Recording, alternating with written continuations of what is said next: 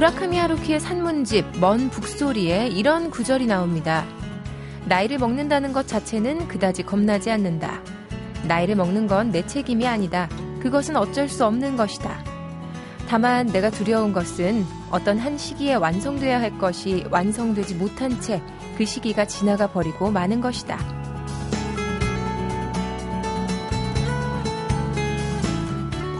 뭔가를 완성하거나 느낄 새도 없이 이렇게 니엇니엇 한 시기가 저물고 있다는 것 참 억울하고 허무한 일이죠. 우물쭈물하다가 또 한 시기가 가고 또 그렇게 한 시대가 가면 내 인생도 거의 끝이겠구나라는 생각에 아찔해지기까지 합니다. 하지만 정말 중요한 건요.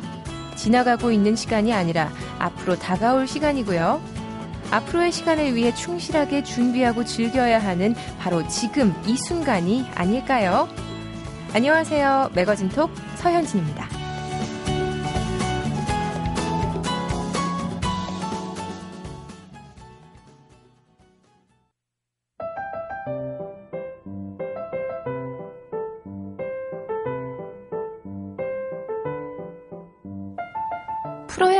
문제는 아직 많이 남았는데요. 시험 감독관은 1분 후에 답안지 걷겠습니다.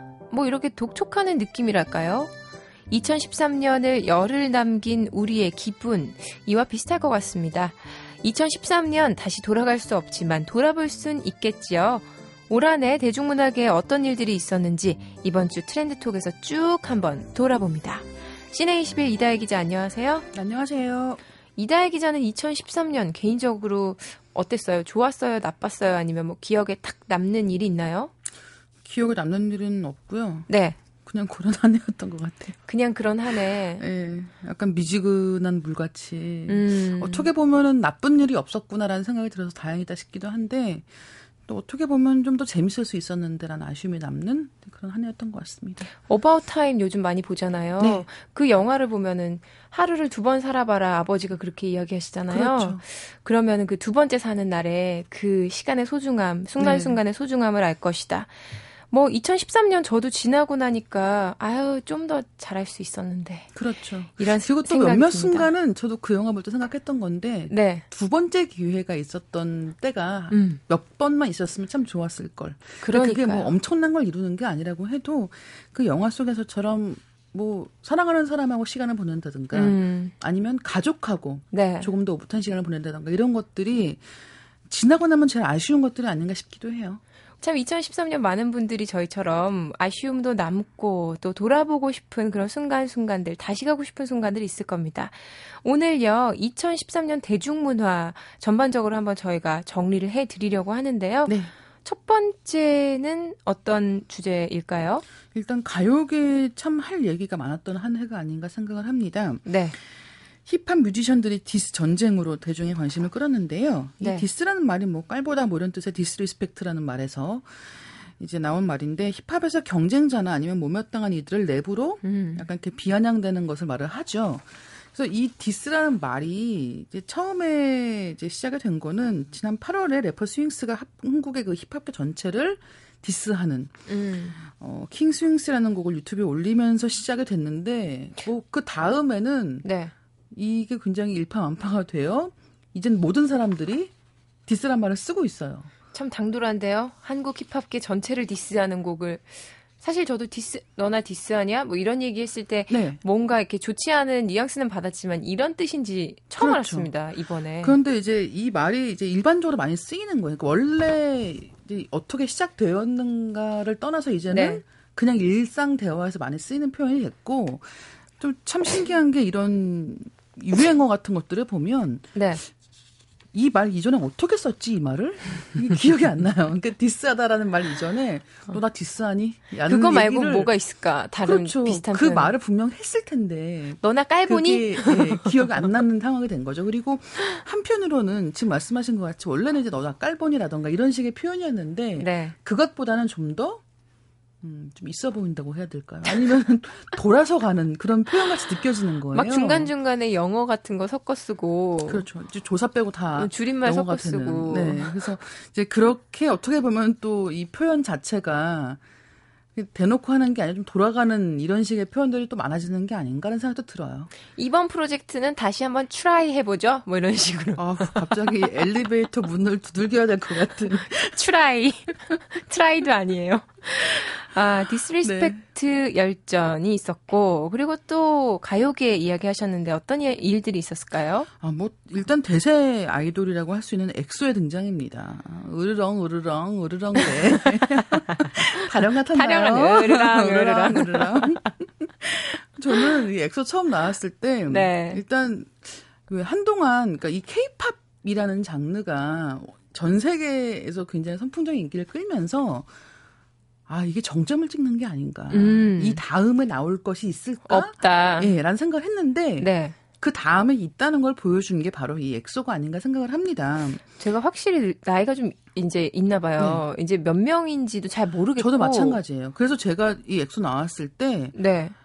구분이 안 간다. 몇 명인지는 모르겠는 건 물론이고 구분이 이름도 안 간다. 모르겠고. 이름을 모르겠다 얘기를 했더니 제 후배가 선배는 분명히 몇 년 전에 음. 똑같은 얘기를 슈퍼주니어 나왔을 때 했을 거라는 거예요. 아. 소녀시대 나왔을 때 똑같이 했을 것이다. 근데 지금 다 이름 외우고 있지 않느냐. 그러니까 그렇죠. 이게 요즘에 이 아이돌 산업 같은 경우는 단순히 1년, 2년에 가는 게 아니라 10년씩은 내다보고 키우는 산업이기 때문에 음. 지금 당장 모두의 이름을 다 아는 거는 이제 정말 소수의 팬들 뭐 그 소수가 점점 커지고 있습니다만 네.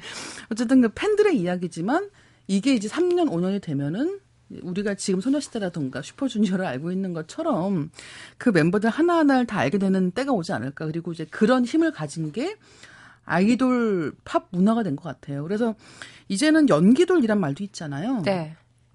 이를테면 노래만 부르는 게 아니라 그 똑같은 그룹 내에서 어떤 친구는 어, MC로 진행자로 크는 경우도 있고 또 누군가는 네. 어, 연기를 하는 경우도 있고 이렇기 때문에 예전에는 막 발연기 이러면서 욕도 그렇죠. 많이 먹었잖아요. 이제는 그렇지 않더라고요. 너무 잘해요. 이 문제가 또 뭐냐면은 이렇게 아이돌 쪽에서 너무 많이 캐스팅까지 가져가기 때문에 네. 배우로 크는 친구들이 또 줄어드는 거예요. 음. 왜냐하면 이미 아이돌로서의 유명세를 갖고 연기를 시작하는 사람들이 많아지다 보니까 네. 연기만으로 시작하는 사람들이 점점 줄어드는 게 아닌가라는 아쉬움도 있는 거죠. 저는 근데 궁금합니다. 엑소가 무슨 뜻일까? 어, 태양계 밖에 있는 행성 엑소플래닛에서 왔다라는 아. 거죠. 그래서 어, 이 멤버들이 물과 불과 바람 등을 다스릴 수 있는 초능력을 갖고 있다. 으르렁 으르렁 으르렁 대 이렇게 되는 거예요. 그리고 아 이거 자, 숨도 네. 잘 쉬어야 돼. 이 엑소 얘기할 때는 그럼요. 어, 아, 저 굉장히 팬들이... 좋아합니다. 저 으르렁 으르렁. 어, 으르렁 으르렁. 한 번 더 불러볼까요? 아니요. 자 다음 소식으로 넘어가죠. 어뭐 엑소와 더불어 크레용팝도 굉장히 붐이었다는 걸 또 빼놓고 빼놓지 않아야 될 것 같고요. 네. 어 크레용팝 같은 경우는 이제 뭐 뮤직비디오 컨셉이라던가 의상 컨셉이라던가 이런 것들이 뭐 일본 그룹의 컨셉과 유사하다라는 음. 논란도 있었지만 이제 그런 것까지 포함해서 굉장히 많은 인기를 끌고 화제가 됐고 네. 또한 가지는 이 가요계 거장의 귀환 이 얘기를 또 해야 될 것 같습니다. 어, 언뜻 조용 조용필 씨 올해 Bounce 앨범이 올해죠. Bounce Bounce라는 네, 또 예. Bounce. 어떻게 보면 저는 그거를 저는 더 익숙하네요. 저도 저도 그렇습니다. 으르렁보다는. 그래서 이 조용필이라는 가수가 네. 정말 뭐 한국 대중 가요로는 뭐 가장 전설의 인물이라고 하는데 이제 이 젊은 그러니까 10대 후반, 20대 초반에 그러니까 조용필이라는 가수의 노래를 들어본 적이 없는 세대에게도 굉장히 신선한 충격으로 다가왔던 게 바로 조용필의 이 19집 앨범 네. Hello가 아닌가 생각을 합니다. 19집이요, 19집. 네. 대단하네요. 그리고 이 앨범이 그때 발매가 됐을 때 뭐 이 앨범을 사기 위해서 오랜만에 그 음반 매장에 줄을 서 있는 그런 팬들이라든가 그 다음에 어, 후배들의 굉장한 지지 이런 것들도 화제가 됐었거든요. 근데 가장 놀라운 거는 네. 이 바운스라는 곡을 들어보시면 그냥 좋아요. 뭐, 세련됐어요. 예. 뭐, 단, 뭐 이게 뭐 누구의 노래니까 좋아 이런 게 아니라 그냥 그 노래 자체가 힘을 갖고 있다. 그리고 아직까지 그런 힘을 갖고 있는 게 이 조용필이라는 가수가 아 늙지 않고 있구나라는 것 때문에 음. 굉장히 좋았던 것 같습니다. 뭐 조용필 씨 외에도 거장들이 많이 귀환을 했죠. 네, 뭐 남희 씨 들국화 이렇게 새 음반 발표를 또 했고 또 이문세 씨 또 신승훈 씨 이렇게 그 원조 오빠들의 복귀가 있었는데 이런 가수들의 복귀가 굉장히 공격적이 된 것 중에 하나는 또 뭐냐면 불후의 명곡과 히든싱어 같이 네. 예, 옛날 노래들을 다시 한번 알릴 수 있는 무대들이 많아지면서 그 음원 사이트를 보시면 그 음원 사이트에 가끔씩 1, 2위에 옛날 곡들 올라올 때가 있거든요. 네네. 네, 그런 일도 많아지는 것 같습니다. 어, 그리고 또 올해 빼놓을 수 없는 게 뭐 작년에도 그랬지만 응답하라 시리즈들 그렇죠. 중에 응사 네. 1994. 1994죠. 네. 뭐 워낙 이 응답하라 1994는 지금 케이블에서는 굉장히 높은 시청률을 기록하고 있기 때문에 네. 굉장히 화제가 되고 있기도 하고 게다가 여기 나오는 노래들 아, 녹아요, 녹아요. 네, 1화에 그 서태지와 아이들의 너에게 나왔었는데 저는 음~ 그 노래를 듣는 순간 이건 봐야 된다 이 드라마는 그렇죠. 이렇게 생각할 정도였는데 워낙 이 1994년을 배경으로 한 이야기에 뭐 대중 그러니까 워낙 노래들도 많았고 그 다음에 이 시기가 어떻게 보면 대학생들이 좀 더 다양한 대중 문화를 즐길 수 있게 된 시대인 것 같아요. 그래서 네. 그런 것들을 참 잘 그리고 있는데 어, 저는 이 드라마를 굉장히 재밌게 보고는 있습니다만 이게 네. 한편으로는 좋은 건 다 지나갔어. 라는 저도, 저도, 마음을 저도. 반영하고 있는 게 아닌가. 서글퍼요, 보고 있으면. 예, 그러니까, 아, 저랬는데. 그렇죠. 지금은. 그렇죠. 그러니까 지금이 좋은데 과거에 어떤 것들도 참 재밌었어. 이런 게 아니라. 네. 아, 지금은 아닌 것 같아. 나 다시 돌아갈래. 음. 이런 마음이 어떻게 보면 이 응답하라 1994에 대한 이런 선풍적인 인기를 반영하는 게 아닌가. 라는 생각이 드는 맞아요. 거죠. 다들 비슷하실 겁니다. 아직도 조금은 뭔가 어, 아날로그적인 감성이 남아있던 그런 시대였잖아요. 그렇죠. 그렇게 또 사회가 뭐 경쟁적이다고는 했지만 네. 지금만큼은, 지금만큼은. 아니었으니까. 네. 그래서 말씀하신 것처럼 아, 저 때가 좋았지 하고 보게 되는 게 많은 것 같아요. 그리고 어, 재개봉 열풍도 있었어요. 그러게요. 요즘에 네. 보면 그러니까 재개봉하는, 개봉하는 것보다 네. 더 어떻게 보면은 이렇게 그 흔히 얘기하는 손익 분기점을 맞추는데 훨씬 더 유리한 영화들이 네. 바로 옛날 영화들입니다. 그래서 라붐, 오. 레옹, 8월의 크리스마스, 러브레터 이런 영화들이 어, 굉장히 조용하게 개봉을 했음에도 불구하고 그때 그 시절의 향수를 느끼는 분들께는 굉장히 큰 반향을 얻었죠. 아, 2013년 방송계 예능 부문에서도 참 다양한 변화들이 있었습니다. 일단 착한 예능이 대세가 된 것 같아요. 막 아이들 나오고. 그렇죠. 일단 아빠 어디가 이렇게 네. 되든가 하면 막 군대 가고 진짜 사나이 예. 군대 가고 막 응급 환자 치료해주고. 그렇죠. 그다음에 이제 할아버지들과 예, 예 이제 여행 가고. 유럽도 가고 그다음에 또 누나들 모시고 음. 또 꽃미남이 또 어딘가 가기도 하고. 아우 이승기 씨. 답답해가지고. 참 귀엽긴 하더라. 그렇죠. 근데 이제 네. 이런 식으로 어떻게 보면 이제 그동안 서바이벌, 그러니까 오디션 프로그램들이 굉장히 많았던 시대가 있었는데, 그걸 또 살짝 지나가고 나니까, 네. 오디션 프로그램 열풍은 살짝 한풀 꺾이고, 그 다음에 나오는 게 이런 착한 예능들, 그러니까 경쟁하지 않고 음. 관찰하는 이야기들이 많아지는 것 같아요. 저는 이건 굉장히 긍정적인 변화인 것 같아서 반갑습니다. 그런가 하면 네. 착한 예능과 더불어 이제 19금 갑자기 떠오르는 같이. 인물이 있네요. 신동엽 씨. 신동엽 씨. 참 잘 어울려요. 일단 웃고 시작할까요? 네. 그런 쪽에는 거장이다라고 네. 하였으나 이제 그동안은 이런 야한 농담이라는 것 자체가 아주 프로그램의 일부로만 소비가 됐었지 최근같이 이렇게 한 프로그램 전체가 이런 농담들이 굉장히 자유롭게 오가는 분위기도 아니었거든요. 그런데 어쨌든 최근에는 이런 19금 예능도 굉장히 진가를 발휘하고 있는데 정말 말씀하신 것 같이 신동엽 씨가 그 중심에 있는 거죠. 네. 그래서 이제 Saturday Night Live 코리아, 그러니까 이제 SNL 코리아라고 부르는데 여기도 음. 마찬가지고 그리고 마녀 사냥 같은 토크쇼도 그러니까 연애 이야기라고 하는데 옛날에 연애 이야기를 하는 토크쇼가 단순히 만났다 헤어졌다 뭐 가슴이 아팠다 못 잊었다 이런 게 아니라 이제는 뭐 스킨십에 대해서도 훨씬 더 편하게 이야기하고 이런 예능들이 훨씬 인기를 끌고 있습니다. 마지막으로 영화계 짧게 한번 정리해 보죠. 영화계는 뭐 일단 올해 영화관을 찾은 관객 수가 사상 처음으로 2억 명 돌파를 했습니다. 와. 뭐 올해가 처음이에요. 그러니까 앞으로 이 시장이 이제 어디까지 커질지 모르겠지만 일단은 정말 많은 분들이 여가 활동에서 가장 중요한 것들로 영화를 소비하고 있는 게 아닌가라는 생각이 들고 별거 그, 없으면 영화 보러 가거든요. 그렇죠.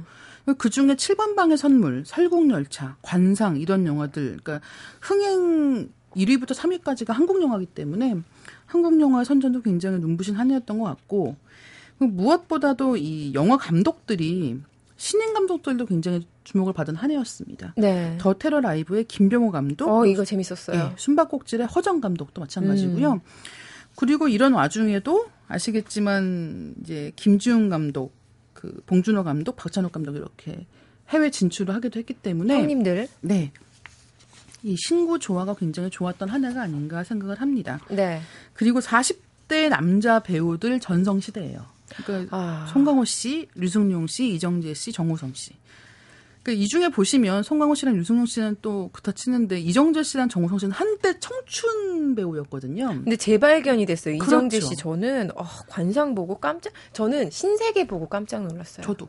그 예전에 왜 모래시대 아 모래시계 네. 기억하시는 분들은 그때 이정재 씨가 대사가 많지가 않았어요. 그래서 음. 그때 이제 하던 얘기로는 연기가 좋지가 않아서 음. 가능한 말을 안 시켰다라는 얘기가 있었는데 최근에 말씀하신 신세계부터 뭐 관상 이런 영화들까지 터졌어요. 터졌어요. 너무 잘해요. 그리고 음. 아 저렇게 청춘이었던 그때 그 얼굴 그대로 이면서도 배우로서 성숙할 수가 있구나라는 것 때문에 참 기분 좋은 발견이 아닌가 생각을 합니다. 네, 저도 그렇습니다. 뭔가 내가 좋아하는 스타와 함께 나이 먹고 있는 느낌? 그렇죠. 외롭지 않잖아요. 쟤네도 나이 먹는구나 약간 이런 느낌도 있고. 그래도 으르렁 으르렁 으르렁도 좋아요. 으르렁도 좋고. 네. 자, 재밌었습니다. 이번 주 트렌드톡 2013년 대중문학에 돌아봤는데요. 다음 주는 2013년에 있었던 다양한 사회 현상들 또 짚어볼게요. 아, 시내 20일 이다혜 기자와 함께했습니다. 다음 주에 봬요. 네, 감사합니다. MBC 라디오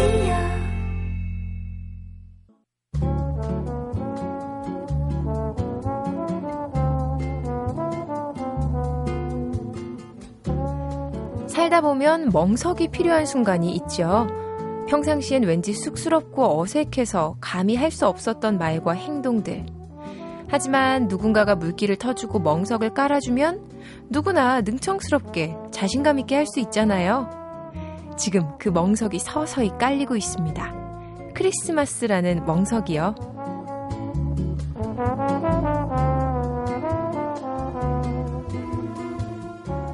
종교적인 의미를 떠나서 크리스마스는요, 어쩌면 판타지일 수도 있겠네요. 산타 할아버지에 대한 환상도 깨졌고, 크리스마스를 기다리던 순수함도 흐릿해졌고요. 크리스마스에 뭐하고 놀까? 누굴 만날까? 하는 설렘도 조금은 시들해졌습니다. 오히려 돈 나갈 때 많고 젊은 연인들만 좋은 곤궁함, 외로움만 부추기는 날이 돼버린 것 같지만요. 그래도 크리스마스만큼은 화내지 않고 평화롭게 사랑하며 보내야 한다는 일종의 의무감들 다 갖고 계시지 않나요? 크리스마스를 핑계 삼아서 고마움과 사랑도 전해보시고요. 다퉜던 사람이 있다면 먼저 화해도 청해보시죠. 여기 크리스마스라는 멍석을 쫙 깔아드리는 노래도 있습니다. 뮤지컬 음악 감독 박칼린 씨가 부르는 Winter Wonderland.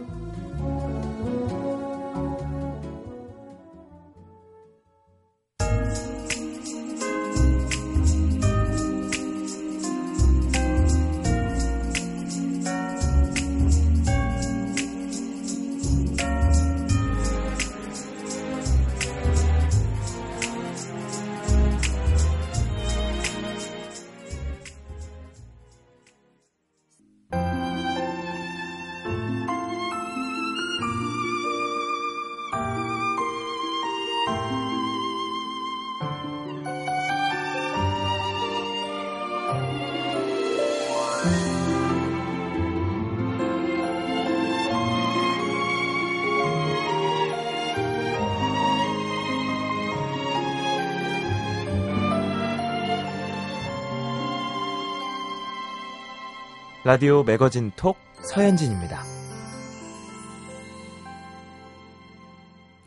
1년 365일 매일 매 순간이 행복하고 즐거운 사람은 없겠죠? 아마 없을 겁니다. 누구나 가끔씩 불쑥불쑥, 아, 나 요즘 좀 우울해 라고 말하고 싶은 순간 있지요. 그날의 날씨, 그날의 사건과 상황, 그날의 내 호르몬 상태가 스멀스멀 우울감을 불러올 때 여러분 어디서 위로받으시나요? 이번 주 스타일톡에서는 영화 속에서 그 해답과 위안을 한번 찾아보겠습니다. 패션 매거진 보그코리아 김지수 피처 디렉터와 함께 할게요. 안녕하세요. 네, 안녕하세요. 아, 요즘이 좀 우울해지기 쉬운 시기인가 봐요. 그렇죠. 연말이니까. 연말에 네. 이제 나 또 한 살 더 먹네. 네. 하, 남자친구도 없고 그렇죠. 주변에 뭐 제 얘기는 아닙니다만 그러니까 연말이면은 그 네. 신경정신과가 좀 특수를 누린다 그래요. 그러니까 연말 우울증 뭐 이런 게 시즌 병이 있을 정도로 네. 이렇게 우리 사회가 그렇지 않아요. 이렇게 자기가 감당해야 될 룰과 롤이 좀 정확하게 있는 사회다 보니까 음. 연말마다 이제 미해결 과제들이 다 남게 되는 거죠, 사람들이. 아, 근데 그 이 계절적인 아니면 시기적인 우울증 말고 이 만성 질환으로서 심각한 우울증 앓는 분들도 계시는데 그렇죠. 모르겠어요. 불쑥불쑥 찾아오는 우울함. 하지만 뭐 그런 거 안 겪어 보신 분들은 없잖아요. 그렇죠. 저도 요즘 좀 많이 겪고 있는데요. 아, 그래요? 네. 요즘에 무슨 일 때문에? 어, 뭐 사실 이제 저는 현장에서 뛰는 기자다 보니까 네. 예, 이런 기자 커리어가 얼마나 오래 갈 수 있을까 이런 것도 좀 고민이 되고요. 음. 또뭐 일반적으로는 사람이 좀 존중받지 못한다고 느낄 때나 네. 또 이제 점점 또 나이 들다 보면 세상에 내가 컨트롤할 수 있는 게 많아질 것 같은데 또 의외로 적어져요. 내가 할 수 있는 일이 별로 없구나라고 느낄 때도 있거든요. 동의합니다. 동의하시죠. 네. 근데 그럴 음. 때 사실 현대인들이 우울감을 느끼는 게 음. 어떻게 보면 김지수 기자님도 방금 얘기하셨지만 저도 그런 느낌이 들 때가 많고 네. 나 혼자만 우울한 건 아닌 것 같아요. 다 비슷한 그런 느낌이 있어요. 그죠? 그렇죠. 네. 어, 우울감을 느낄 때 김지수 기자님은 어디서 어떻게 해결하세요? 저 같은 경우는 주로 소설이나 영화, 뭐 대중문화 쪽에서 위로를 많이 받는데요. 네. 얼마 전에 제가 이제 한국 소설가하고 미국 소설가를 인터뷰를 했어요. 김현수 씨하고 더글라스 케네디라는 미국 소설가를 인터뷰를 했었는데 네. 그두 분이 공통되게 하는 말이 딱 이거예요. 인생은 고통이다. 어. 네. 그 인간은 원하는 삶을 결코 살 수 없다. 심지어는 고통에서 벗어나려고 몸부림을 칠수록 노력하면 할수록 더 불행해진다. 라고 정말 두 분이 정확하게 저한테 또 그 다른 인터뷰였는데 그렇게 얘기를 하시더라고요. 음. 근데 뭐 이제 그렇게 되면 고통의 바다가 인생이라면 이걸 어떻게 할 건지 이제 소설가로서 이제 두 분의 말씀은 인생을 어떻게 해석하느냐에 따라서 네. 달라진다. 그래서 잠시나마 행복했던 순간들이 있고 사랑하는 사람들이 있다면 그걸 위로 삼아 살아가야 되지 않겠느냐 뭐 이런 말씀을 하시더라고요. 굉장히 네. 위안이 되네요. 굉장히 위안이 되죠. 네, 저는 나만 잘 못 살고 있나? 나만 뒤처졌나? 음. 이런 생각들 많이 하거든요. 네. 아, 오늘 뭐 김지수 기자님이랑 잠시만 얘기를 해봤지만 네. 많은 사람들이 혼자 자신만의 그 동굴 속에서 남들도 다 하는 고민인지 모르고 네. 나만 이렇게 혼자 고민하는구나라고 생각하는 사람들이 많은 것 같습니다. 음. 그래서 오늘 주제를 현대 여성들의 우울감과 신경증을 잘 표현한 영화들 이렇게 고르셨는데 네. 최근에 어떤 영화들에 공감이 되셨나요? 최근에 본 영화 중에 이제 그래비티라는 영화에서도 되게 아주 많은 위로를 받았어요. 이제 사실 근데 그래비티를 생각했을 때 우리는 그게 우주 재난을 다룬 영화라고 생각을 하잖아요. 근데 네. 저는 이걸 대단한 여성 영화라고 생각이 들더라고요. 음. 그 영화 자체가 이제 산드라 블록이 그 우주의 허블 망원경 수리하러 가면서 거기서 이제 그 인공위성의 파편을 막 이렇게 우주에서 맞닥뜨리면서 네. 이제 지구로 돌아오는 그런 순환기를 다뤘는데요. 그 일단은 산드라 블록이 나이가 50이 됐는데 음. 그 50이 된 여배우 한 명이 영화 전체를 끌고 간다는 데 있어서도 굉장히 위로가 됐었고요. 네, 맞아요. 저도 네. 그 생각했어요. 그렇죠. 그 몸매가 아주 너무 멋지잖아요, 일단. 50인데 음. 몸매가 저래. 이러면서 마지막 부분에 이제 네. 다시 지구에 내려왔을 때 네. 하, 멋있더라고요. 그리고 이제 특히 제가 거, 거기서 산드라 블록이 하는 말에 굉장히 음. 그 그녀가 그 상처를 치유하는 과정에 많이 공감이 됐었는데 그 산드라 블록이 어 지구에서 자기 딸을 잃어버리게 되거든요. 그러니까 그랬죠. 미, 네, 미끄럼 틀에서 떨어져서 불의의 사고로 그냥 아이가 그냥 일상적으로 행복을 유지하다가 갑자기 교통사고를 당하듯이 네. 네, 죽고 이제 그 죽음을 계속 지구에서는 애도하는 삶을 보내잖아요. 네. 뭐를 하고 지냈느냐라고 물으니까 도로를 계속 석양이 질 때까지 도로를 미끄러져 다녔다. 운전, 나는 늘 운전 중이었다라고 하거든요. 네, 그래서 끝없이 애도만 하는 상태에서 이제 약간 우울증을 앓고 있다가 우주에서 그 수다장이 조지 클루니를 만나면서 네. 네.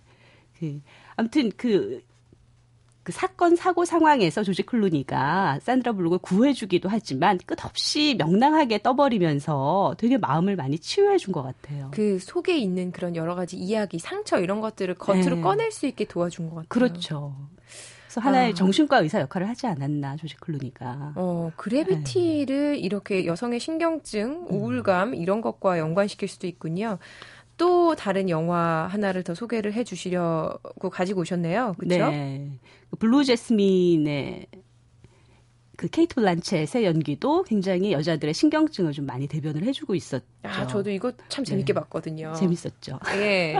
항상 왜 이미 이제 망해서 네. 더 이상 가진 것 없는 빈털터리인데 늘 에르메스 백과 샤넬 재킷을 입고 다니는 네. 제스민. 그러니까 허세에 가득 차 있는 거죠. 예. 네. 근데 그 허세 자체가 사실 굉장히 귀엽 죠. 예. 귀엽긴 한데 저는 음. 굉장히 서글프기도 했고 전체적으로 음. 영화를 처음부터 보면서 느꼈던 게 불안하다. 저 여자 뭔가 음. 큰일 낼 것 같다. 음. 이런 느낌 많이 받았어요. 그렇죠. 그러니까 과대망상하고 피해 의식에 계속 시달리고 있는 거죠. 끝없이 뭔가 혼자 중얼중얼 중얼중얼 거리고 있고, 네. 네. 계속 그 영화가 플래시백 되면서 이제 상류 사회에 자기가 살았을 적에 그 모습과 지금의 비참한 모습이 계속 대비돼 보여지면서, 예. 더 그 케이트 블란쳇의 약간 망상 어린 모습이 더 아주 재밌게 다가왔었죠. 예. 저는 나중에 막 혼자서 막 중얼거리고 막 혼자서 음. 막 화내고 그 음. 과거 속에 네네. 이제 매몰돼서 네. 그 장면에서는 정말 어 저 제가 다 섬뜩하더라고요. 혹시 저러, 내가 이런 거? 네, 저러다가 어떻게 되는 거 아니야? 막 자살이라도 하는 거 아니야? 뭐 이런 생각 들고 너무 무섭더라고요. 아, 네. 굉장히 깊이 공감하셨나 보다. 네, 그렇습니다. 음. 근데 이 Blue Jasmine이 또 굉장히 비슷한 영화가 있다고요? Blue Jasmine과. 네, 그 이 Blue Jasmine이라는 영화 자체가 테네시 윌리엄스의 욕망이라는 이름의 전차의 현대적인 리메이크라고 볼 수 있어요. 아, 그래요? 네, 그 케이트 블란쳇 캐릭터도 그 욕망이라는 이름의 전차의 주인공을 맡았던 비비안 리, 블랑시 역을 맡았던 비비안 음. 리를 우디 알렌 감독이 이렇게 오마주를 했다고 볼 수 있 죠. 아, 그랬군요. 네, 그 욕망이라는 이름의 전차가 딱 스토리가 그거예요. 이게 몰락한 명문가 출신의 블랑시가 그 농장 주택을 다 잃은 뒤에 네. 여동생이 살고 있는 뉴올리안스에 오면서 예, 그 거친 남편하고 계속 충돌하고 뭐 이런 이야기거든요. 음. 예. 그리고 계속 비비안 리도 새로운 남자를 찾아서 외로움을 잊으려고 하고 끝없이 독백하고. 예. 음, 제가 이 영화는 너무 오래된 영화여서. 네. 근데 어렸을 때 그 뭐 명화 그 소개해주는 네. TV가 있었잖아요. TV 채널이 있었잖아요. 주말의 명화. 그렇죠. 주말의 명화. 거기서 제가 비비안 리가 나오는 바람과 함께 사라지다는 본 적이 있는데 아, 그거는 완전히 다른 캐릭터. 그렇죠. 네. 저 갑자기 말씀하시니까 이 영화도 꼭 한번 다시 보고 싶다는 생각이 드네요. 네. 그 바람과 함께 음. 사라지다 같은 경우에는 비비안 리가 마지막 그 명장면이잖아요. 막 네. 이렇게 모든 전쟁이 다 끝나고 극복한 뒤에 흙을 막 파헤치면서 네, 파, 헤치면서 내일은 뭐 내일은 내일의 태양에 뜨겠지 뭐 이러면서 건강한 여자예요. 아주 건, 건강하고 음. 굉장히 개척의 의지에 가득 차 있고 예. 완전 반대 캐릭터군요. 완전 반대 캐릭터인데 현실에서는 비비안리 같은 경우에는 음. 블랑시와 거의 동일화돼서 좀 우울한 인생을 살았. 다고 아, 해요. 네. 안타깝습니다. 이렇게 네. 우리가 봤을 때는 굉장히 성공한 인생인데도 그 한가운데 들어가면 그렇게 우울한 구석들이 다 그렇습니다. 있나 네. 봐요. 특히나 여배우들이 이제 네. 현실과 허구 사이에서 그 음. 이중 생활에서 이제 벗어나지 못하는 경우가 많은데 케이트 블란쳇 같은 경우에는 완전히 반대예요. 케이트 아, 블란쳇은 예, 호주에서 뭐 아이들 셋 키우면서 남편이 음. 감독인데 극장도 같이 운영하면서 정말 건강하고 평범하게 음. 잘 가고 있죠. 네. 아, 그리고 뭐 여러 영화들이 있는데 그 시간 관계상 네. The Hours라는 영화를 보겠습니다. 네. 영화 이 영화는 사실 제가 보지를 못해서 이게 우울증, 이 신경증 어떻게 관계가 있을까요? 그 The Hours가 세 여자의 하루의 삶을 다룬 영화인데요. 뭐 네. 뭐 니콜 키드만, 줄리안 무어, 메릴 스트립 세 여자의 하루의 이야기를 그렸는데 니콜 키드만이 버지니아 울프라는 작가 역할을 했었어요. 네. 네 버지니아 울프는 사실 우울증의 전형을 보여주는 작가죠. 자살로 생을 마감했었고, 아, 네, 강 속에 들어가면서 자기 코트에 돌멩이를 넣고서는 강물 속으로 그랬었고 뭐 줄리안 무어는 아들의 생일 케이크 굽다가 호텔로 자살하러 또 네. 예, 떠나고 또 메릴 스트립은 자기 젊은 날의 연인의 어떤 문학상 파티를 준비하다가 그날 또 그 연인이 자살하는 광경을 목격하고 뭐 이런 굉장히 우울한 모습들인데요. 음. 근데 그럼에도 불구하고 마지막 순간에 메릴 스트립이 아주 그, 그 멋진 모나리자 같은 미소를 지으면서 네. 얘기를 해요. 자기 딸한테 얘기를 하는 건데 서로를 위해 살아남으려고 하는 건 지금 우리 모두가 하고 있는 일이야. 그렇지 않니? 라고 얘기를 하거든요. 음. 저는 어쨌든 그 영화를 보면서 좀 울기도 했지만 네. 너무너무 공감이 돼서 되게 황홀했던 기억이 있어요. 음, 참. 음. 어, 이 영화 자체가 주는 음. 울림이 네. 묵직한 네. 그런 영화네요. 그렇습니다. 그리고 우리나라 여배우들이 굉장히 디어월스 같은 영화가 나오면은 나는 꼭 출연하고 싶다 뭐 이렇게 의지를 불태우기도 하죠. 아, 오늘은 영화를 음. 통해서 이 여성들의 네. 우울증, 신경증 아, 알아봤습니다. 네. 근데 뭐 12월 달에 김지수 기자님도 우울하다고 하셨는데 뭐 메릴 스트립이 마지막에 이야기한 것처럼 서로를 위해서 우리 살아남으려고 최선을 다하고 있지 않니? 그죠? 맞습니다. 아우, 서현진 아나운서가 또 해주니까 되게 격려가 되는 노력합시다. 말이네요. 네. 네. 12월의 문장 준비해 오셨나요? 아, 네. 그 버지니아 울프 이야기가 나왔으니까 버지니아 울프의 잠언을 좀 권하고 싶어요. 댈러웨이 네. 부인 중에서 나온 말인데요. 우리는 명확한 이유 없이 인생을 열심히 사랑하고 추구하고 자기 멋대로 꾸미고 자기 둘레에 쌓아 올리고는 허물어뜨리고 한순간도 쉴 새 없이 다시 새로이 창조한다. 뭐 이런 문장인데요. 네. 좀뭐 길긴 하지만 저는 일단 이렇게 느꼈어요. 자기 앞에 어떤 생이 펼쳐질지라도 놀라거나 두려워 말고 담대히 나아가라. 뭐 이런 메시지라는 생각이 좀 드네요. 아, 그러려면은 음. 자기 자신에 대한 중심, 믿음이 확고해야 된다는 생각이 갑자기 드는데요. 내가 그렇죠. 내가 네. 중요시하는 그런 가치 이런 걸 알아야 음. 이것도 담대하게 헤쳐나갈 수 있지, 그렇죠? 네, 자아 존중감을 음. 계속 자기를 계속 격려를 좀 해줘야 될 것 같아요. 12월에 굉장히 오늘 제 마음도 좀 묵직해지는 그리고 생각을 하게 음. 만드는 그런 메시지들 감사합니다. 네.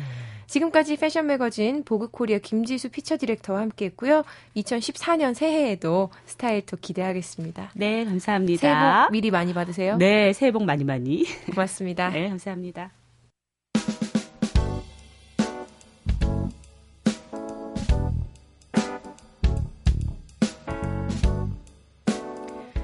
다음 주 매거진 톡은요, 경영 전반의 모든 것과 함께하는 비즈니스 톡 준비됩니다. 동아 비즈니스 리뷰 김남국 편집장님과 함께하는 다음 주 기대 많이 해주시고요.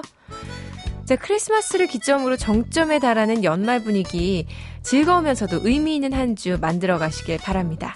지금까지 매거진 톡, 저는 아나운서 서현진이었습니다. 고맙습니다.